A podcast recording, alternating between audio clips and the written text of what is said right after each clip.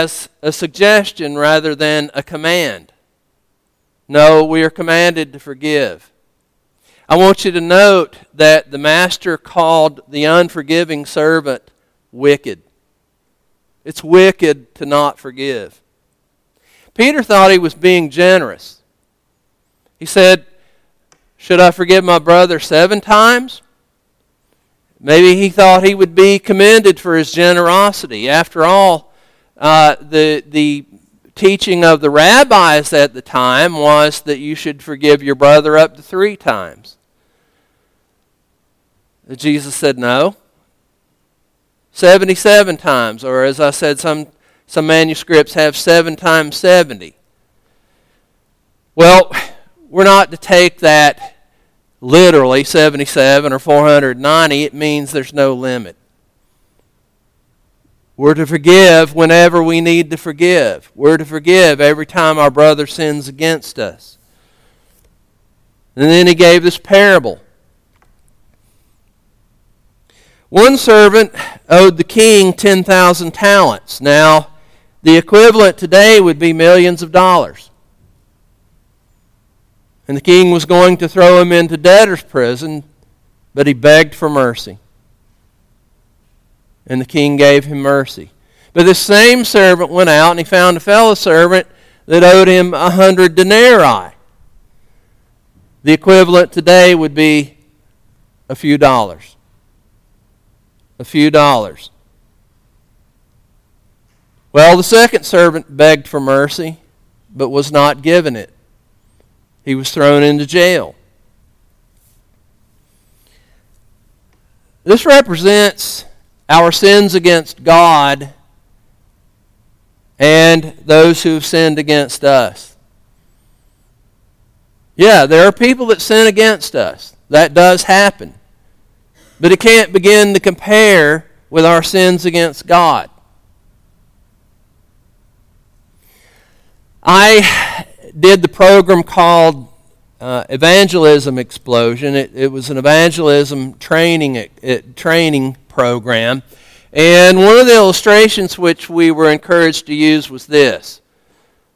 You know, it, just as it had Romans 3.23 up there, for all have sinned and fall short of the glory of God. And, and actually, uh, the proper tense of the Greek in that is for all have sinned and are falling short of the glory of God.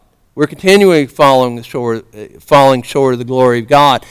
And, you know, if you're trying to share the gospel with somebody, you know, the person may reply, Well, I haven't sinned all that much, you know. And I, uh, you might give the illustration of, Well, you know what? I would feel good if I only sinned three times a day. You know, I know I sin a lot more than three times a day, but if I only sin three times a day, I'd feel pretty good about it. But the problem is, if I sin three times a day, that would be a thousand times a year. And if I lived to the age of 70, that would be 70,000 sins. Now, do you think that a just judge would let a criminal off having committed 70,000 crimes? I don't think so. Uh, surely there's nobody in your life that has sinned against you 70,000 times. It just doesn't compare. So when the, when the master found out what the first servant had done, he rebuked him and had him thrown into jail to be tortured. To be tortured. And I'm going to come back to that in a little bit. That's very important. A lot of people think I can't forgive. I, I can't. Well, and, and they associate forgiveness with how they feel, with, how, with their emotions. Well, I'm just too hurt. I'm just too angry. I just can't forgive. You know, if you could not forgive, you wouldn't be commanded to do so. Whenever Jesus commands something, the implication is that you have a free choice in the matter. Now, of course, we need the grace of God to do so, but grace is available. Anything Jesus commands, he gives the grace to do. We can choose. Colossians 3:13 says, "Forgive whatever grievances you may have against one another, Forgive as the Lord forgave you. We're not to be slaves to our feelings. We're not to be slaves to our emotions. We can make the choice. If we make the correct choice, then the feelings and emotion, emotions will eventually come into line with the choice that we make. And forgiveness is a choice of the will. Forgiveness is a choice of the will. We, we find the definition of forgiveness in the 32nd Psalm. First two verses. Blessed is he whose transgressions are forgiven, whose sins are covered. Blessed is the man whose sin the Lord does not count against him. That's the definition of forgiveness. Not counting one's sins against one. And that is the choice that we make. I'm not going to count John Doe's sins against me against him.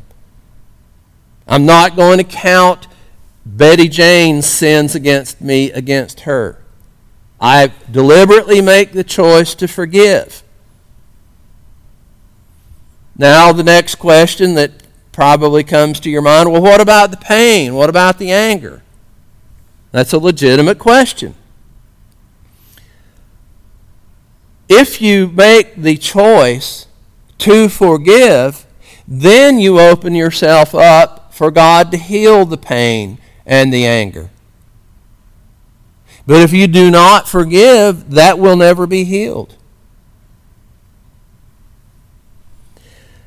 I want to go through seven steps that have greatly helped me in forgiving. Again, in a nutshell, to forgive is to make the free choice to not hold one's sins against one. All right, and a lot of times we can we can do it just like that. I make that choice, but sometimes things happen to us that are quite painful, that make us really angry. And it and it is not it, it, it, it is not quite as simple as, well, I just make that choice. But these seven steps I have found to be really helpful. Um, first of all, well, before I get into the seven steps, I may, the person that hurt me or that led me to be really angry, I may picture them standing in front of me, okay? And what I will do is I will acknowledge the hurt. I will acknowledge the wound. I will acknowledge the, the crime, the sin. A lot of people won't even take that step. Oh, it doesn't bother me. Oh, forget it. Never mind. Ah, you know, and it gets buried. It needs to be acknowledged. If you have uh, a, a sore on your skin, it's not going to heal unless the pus gets drained out and it is treated. And that's how we often are emotionally. So, acknowledge the hurt. Then acknowledge the feelings that are inside. There's a lot of people that don't like to talk about their feelings, but we have feelings. God created us with emotions, God created us with feelings. We need to acknowledge them. Well, Brother John, when, when you called me an idiot, it, it, it made me feel inferior. It made me feel like you're saying that you're better than I am. It made me feel like I'm unworthy. You know, something like that. Well, Sister Sue, when, uh, when you did me wrong at work, it really made me angry. It really, it really felt like, uh, um, it, it felt like that I was going to get in trouble with the boss. It felt like I may get fired, uh, it, you know, etc., etc. There was fear involved. So we acknowledge the feelings. Number one, acknowledge the hurt. Number two, acknowledge the feelings. Number three, we cancel the debt. We say, You don't owe me anything. I'm not going to hold this sin against you. You do not have to make it up to me. You do not even have to apologize. You know, it's nice if we get an apology, but we may never get it. There are people that will never acknowledge that they have done us wrong. They will never acknowledge that they have hurt us. We must forgive them anyway.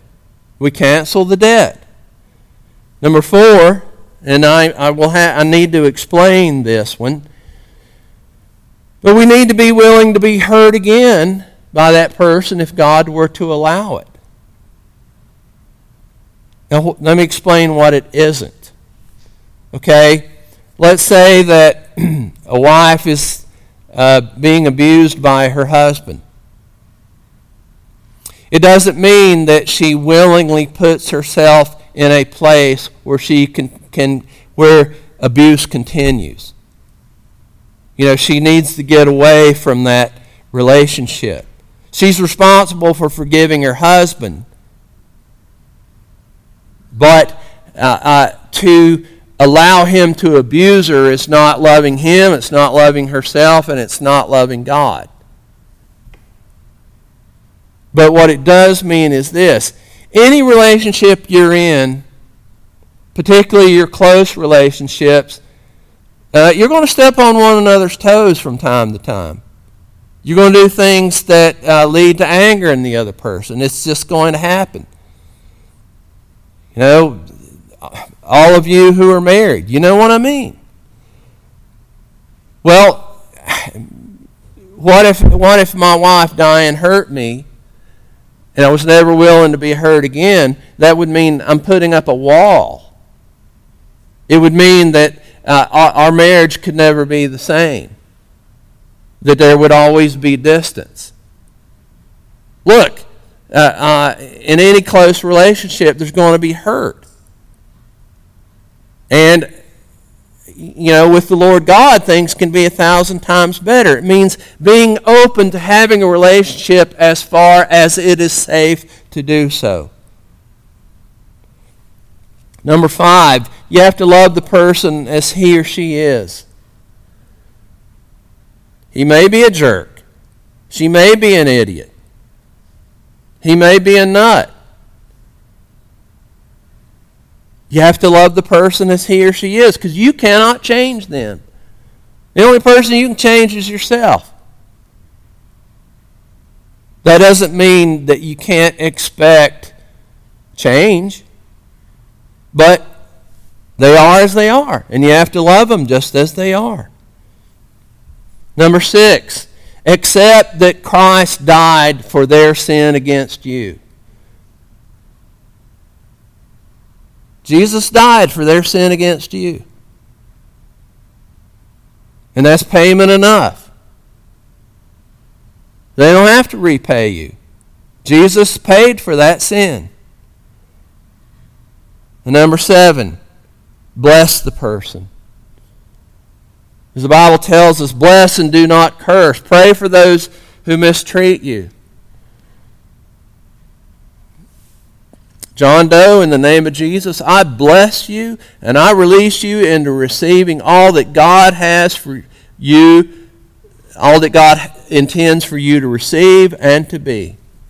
And God intends good for that person. And whatever, whatever um, judgment he may have, that's, that's his business. We bless the person. So acknowledge the hurt, acknowledge feelings, cancel the debt, be willing to be hurt again if God allows. Love the person as he or she is, accept Christ's payment for their sin, and bless the person.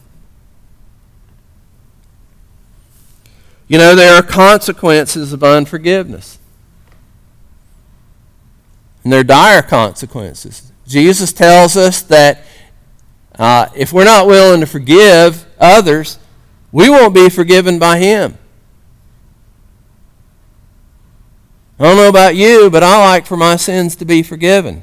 I remember I was in hospital visiting a man, and he was an unbeliever, and I wanted to lead him to Christ. And he had had a rather bitter divorce. I knew that there was a lot of anger and pain towards his ex wife. I shared the gospel with him. He was willing to receive Jesus.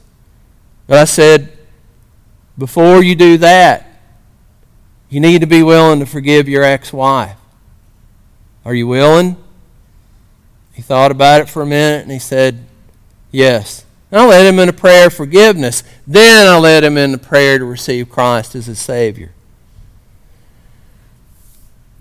Another consequence is that you reap what you sow.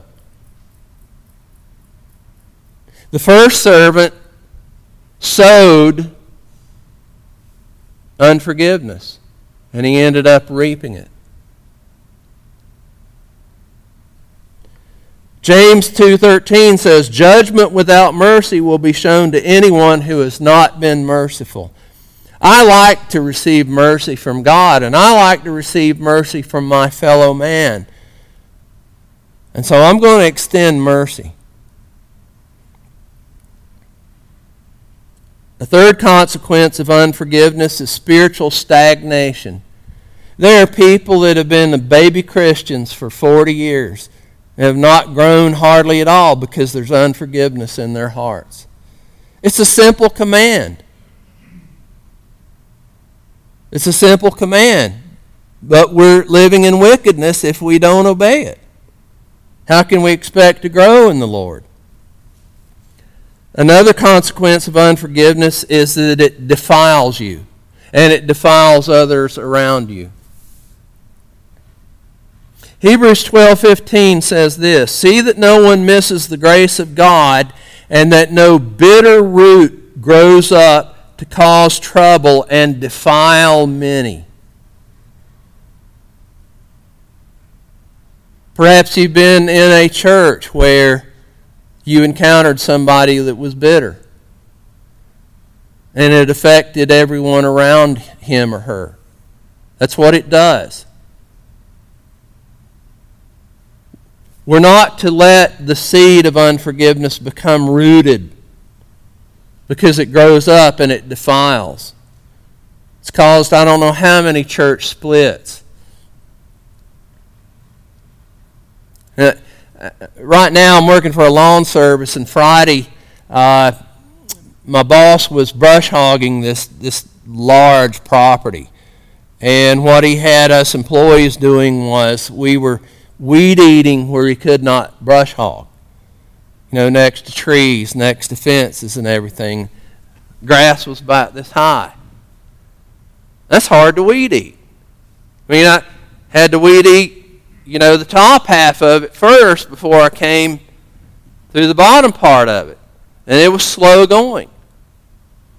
I just think, you know, if if if the grass had only you know, been about that high, how much easier it would have been to deal, deal with. Well, that's a good example of what can happen with seeds of bitterness.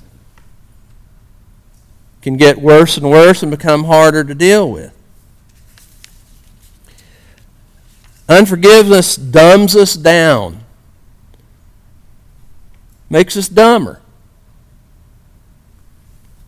I want to read to you a passage out of James.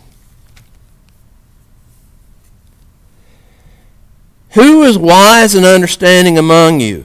Let him show it by his good life, by deeds done in the humility that comes from wisdom.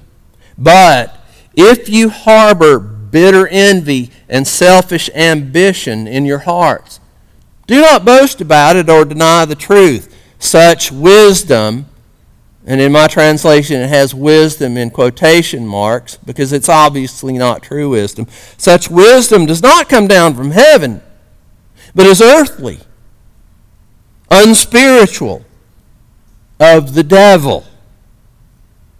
For, for where you have envy and selfish ambition, there you find disorder and every evil practice.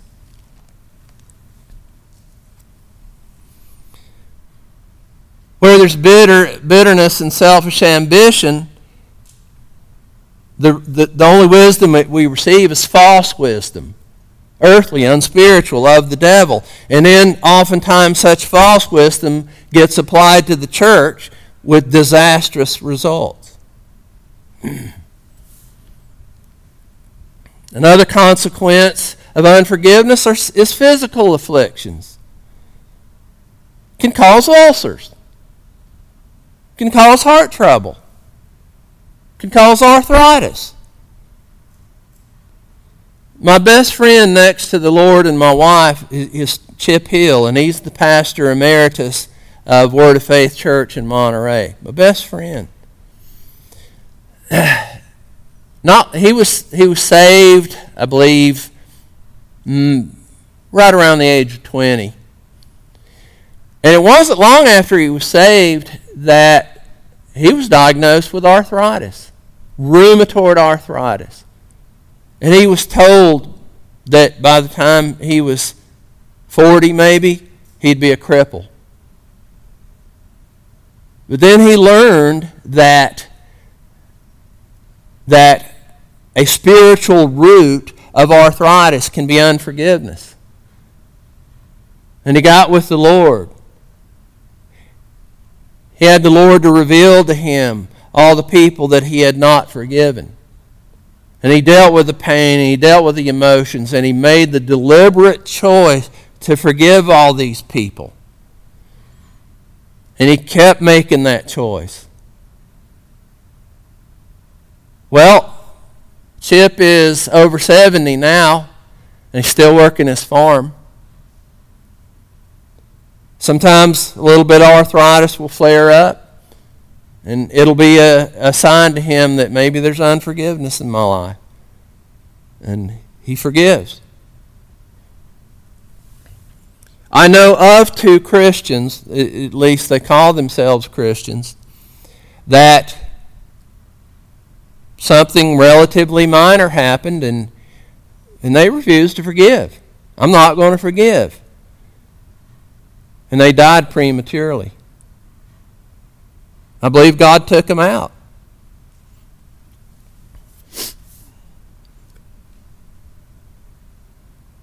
And then, remember how the king turned the first servant over to be imprisoned and to be tortured by the jailers? There is spiritual imprisonment, there is torture. First of all, unforgiveness results in mental afflictions. The anger and the pain haunt you. They control you. When you, when you get caught in obsessing, uh, obsessive thoughts about the anger and the hurt, that's all you can think about. They eat you up. Unforgiveness can lead to depression. Unforgiveness can lead to anxiety. Unforgiveness can lead to insanity. There's a lot of people in the insane asylums today. Their insanity began with unforgiveness. And another way in which we can be tortured is by demonic oppression. Ephesians 4 26 27 says this do not let the sun go down while you are still angry, and do not give the devil a foothold. Unforgiveness gives the devil a foothold in your life, and footholds can eventually become strongholds.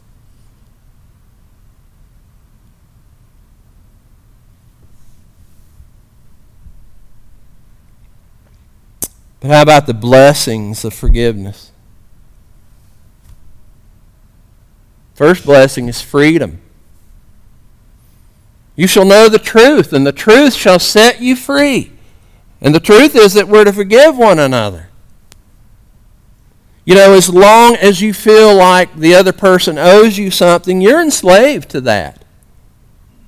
But if you set them free, you set yourself free. And Jesus wants us to be free. Those whom the Son set Son sets free are free indeed. Where the Spirit of the Lord is, there is liberty. I want to be free. Another blessing is that you're forgiven by God. Jesus said, If you'll forgive men their sins against you, I will forgive your sins. I mean, you know, that's in, that's in the Lord's Prayer. Forgive us our debts as we forgive our debtors. See, in the same measure in which we use to, to treat other people, that's the measure that God uses with us, which comes to you reap what you sow. You reap what you sow. If you sow, uh, uh, if you sow lack of mercy, you'll reap it. But if you sow mercy, you'll reap that. In the, in the Beatitudes, blessed are the merciful, for they shall receive mercy. And you'll receive true wisdom. Because in making the choice to forgive, it shows that you're fearing God. And the Bible says the fear of the Lord is the beginning of wisdom.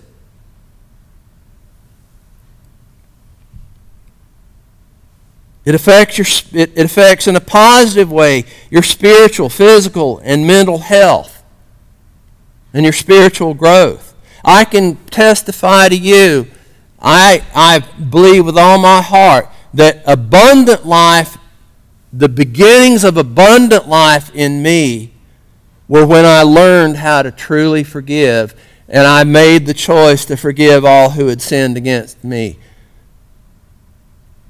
I got saved long before that, but I, I wasn't living abundantly.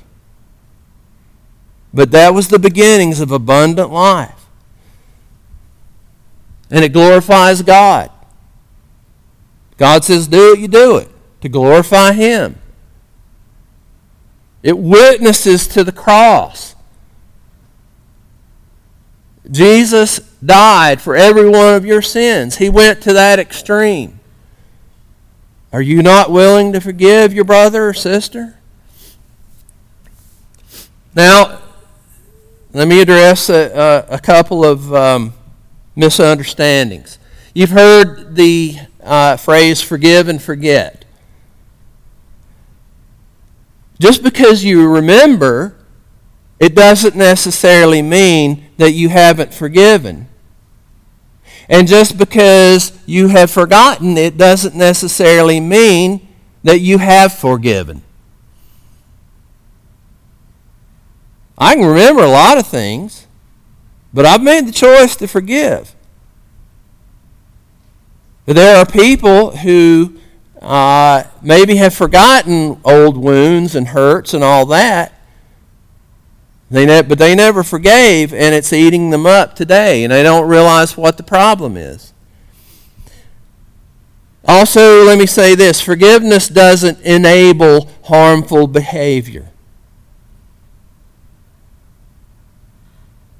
Now, let's say a, a, person steals something from my home. I am responsible for forgiving him, but it is not love to enable that behavior. Now, if it's some 13 year old boy and it's the first offense, and I, and I can see that, that, that you know, the boy is genuinely, genuinely remorseful, you know, I might make the decision not to press charges against him. I will make the decision to forgive him regardless of the circumstances. But let's say it's a 40 year old man who's got a rap sheet a mile long. I'm going to press charges.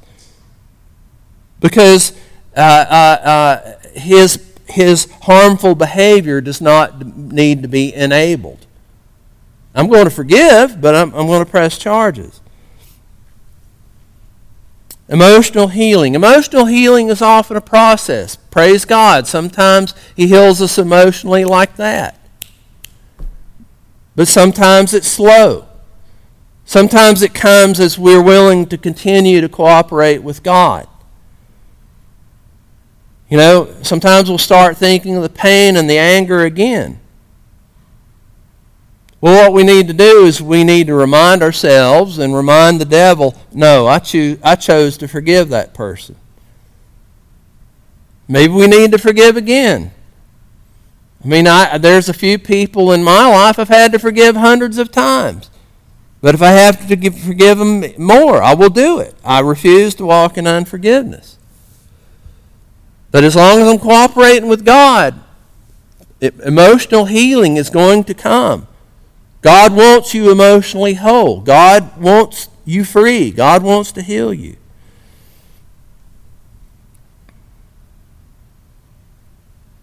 There are no exceptions.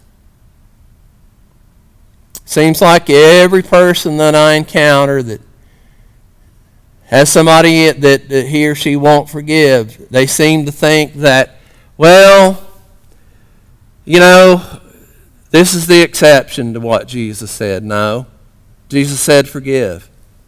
But you don't know, Pastor, what he did to me. No, I don't. But it can't begin to compare with all that we have done to God.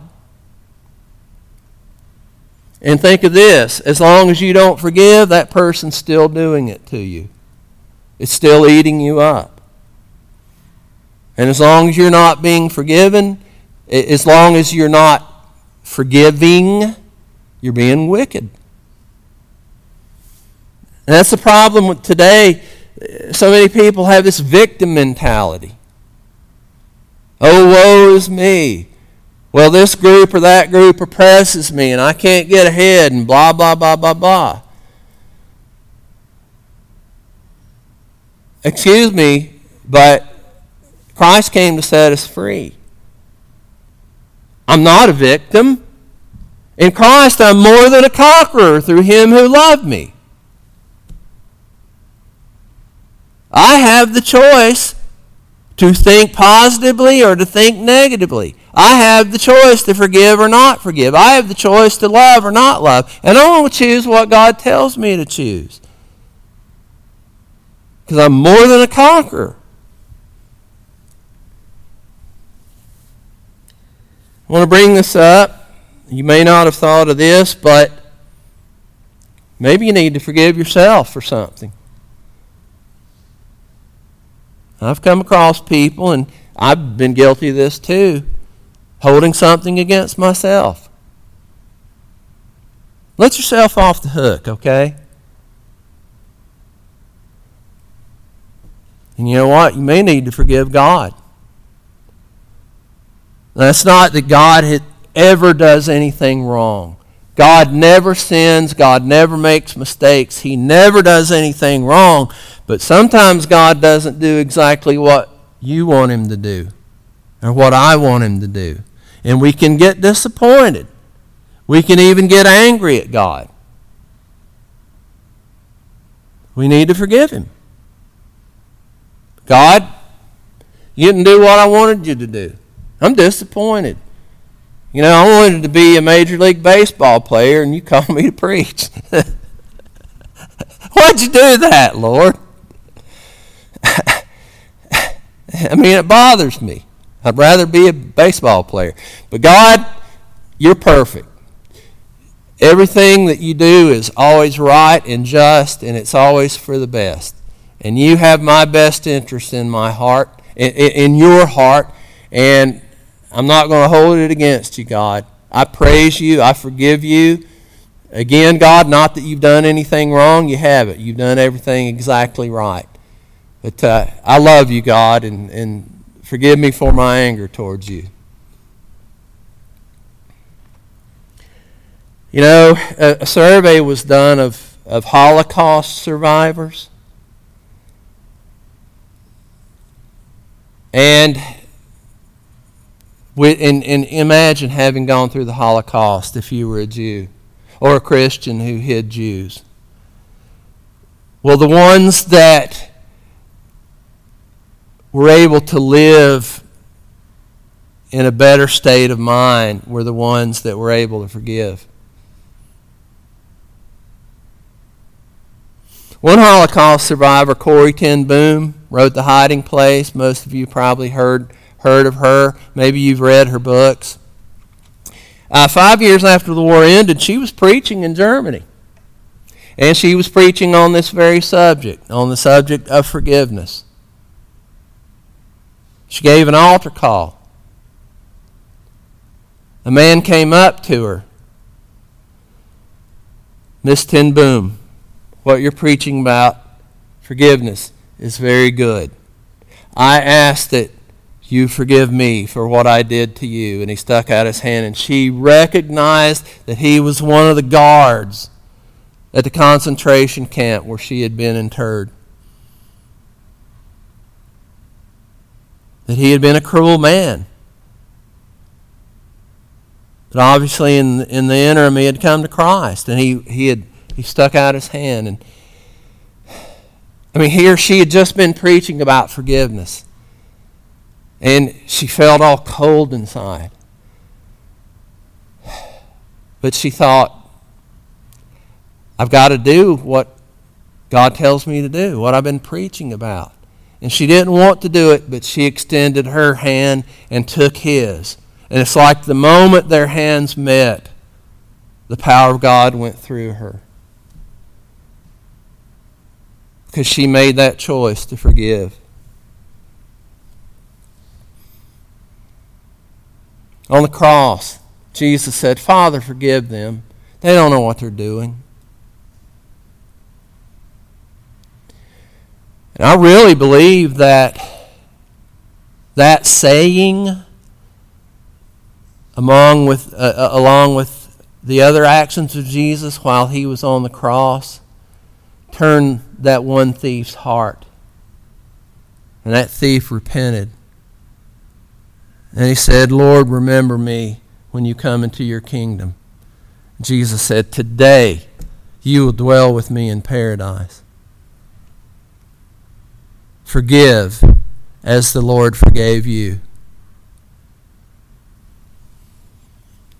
Now I'm going to alter, offer an altar call.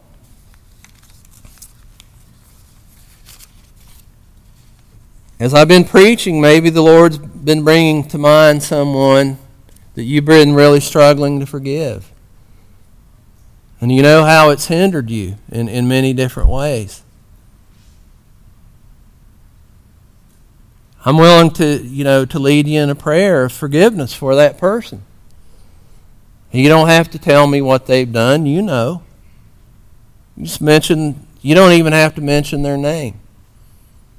But I'll, I'll, I'll pray for you.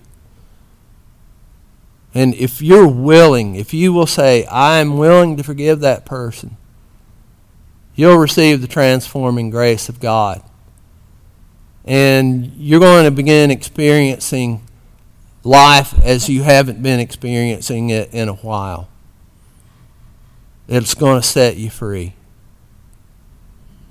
So while she plays the music softly, I will uh, I'll be available, and uh, then we'll conclude it with uh, whatever hymn is in your um, in your bulletins. Heavenly Father, I just I want to lift up everyone in this congregation, Lord. I know, God, how you've set me free. I am so thankful that in my life that, that you brought me to a place where I learned how to, how to properly forgive. And you helped me and, and enabled me to make that free choice. And you helped me to walk in forgiveness from that point on. And you've just been continually healing my heart and my emotions and, I, and, setting me free and filling me with your spirit. And I want these people to experience that too. I want freedom for them. I want healing. I, I, I want to see them grow as you intend for them, O oh God, for them to have the abundant life that you came that they might have. And I pray this in Jesus' name.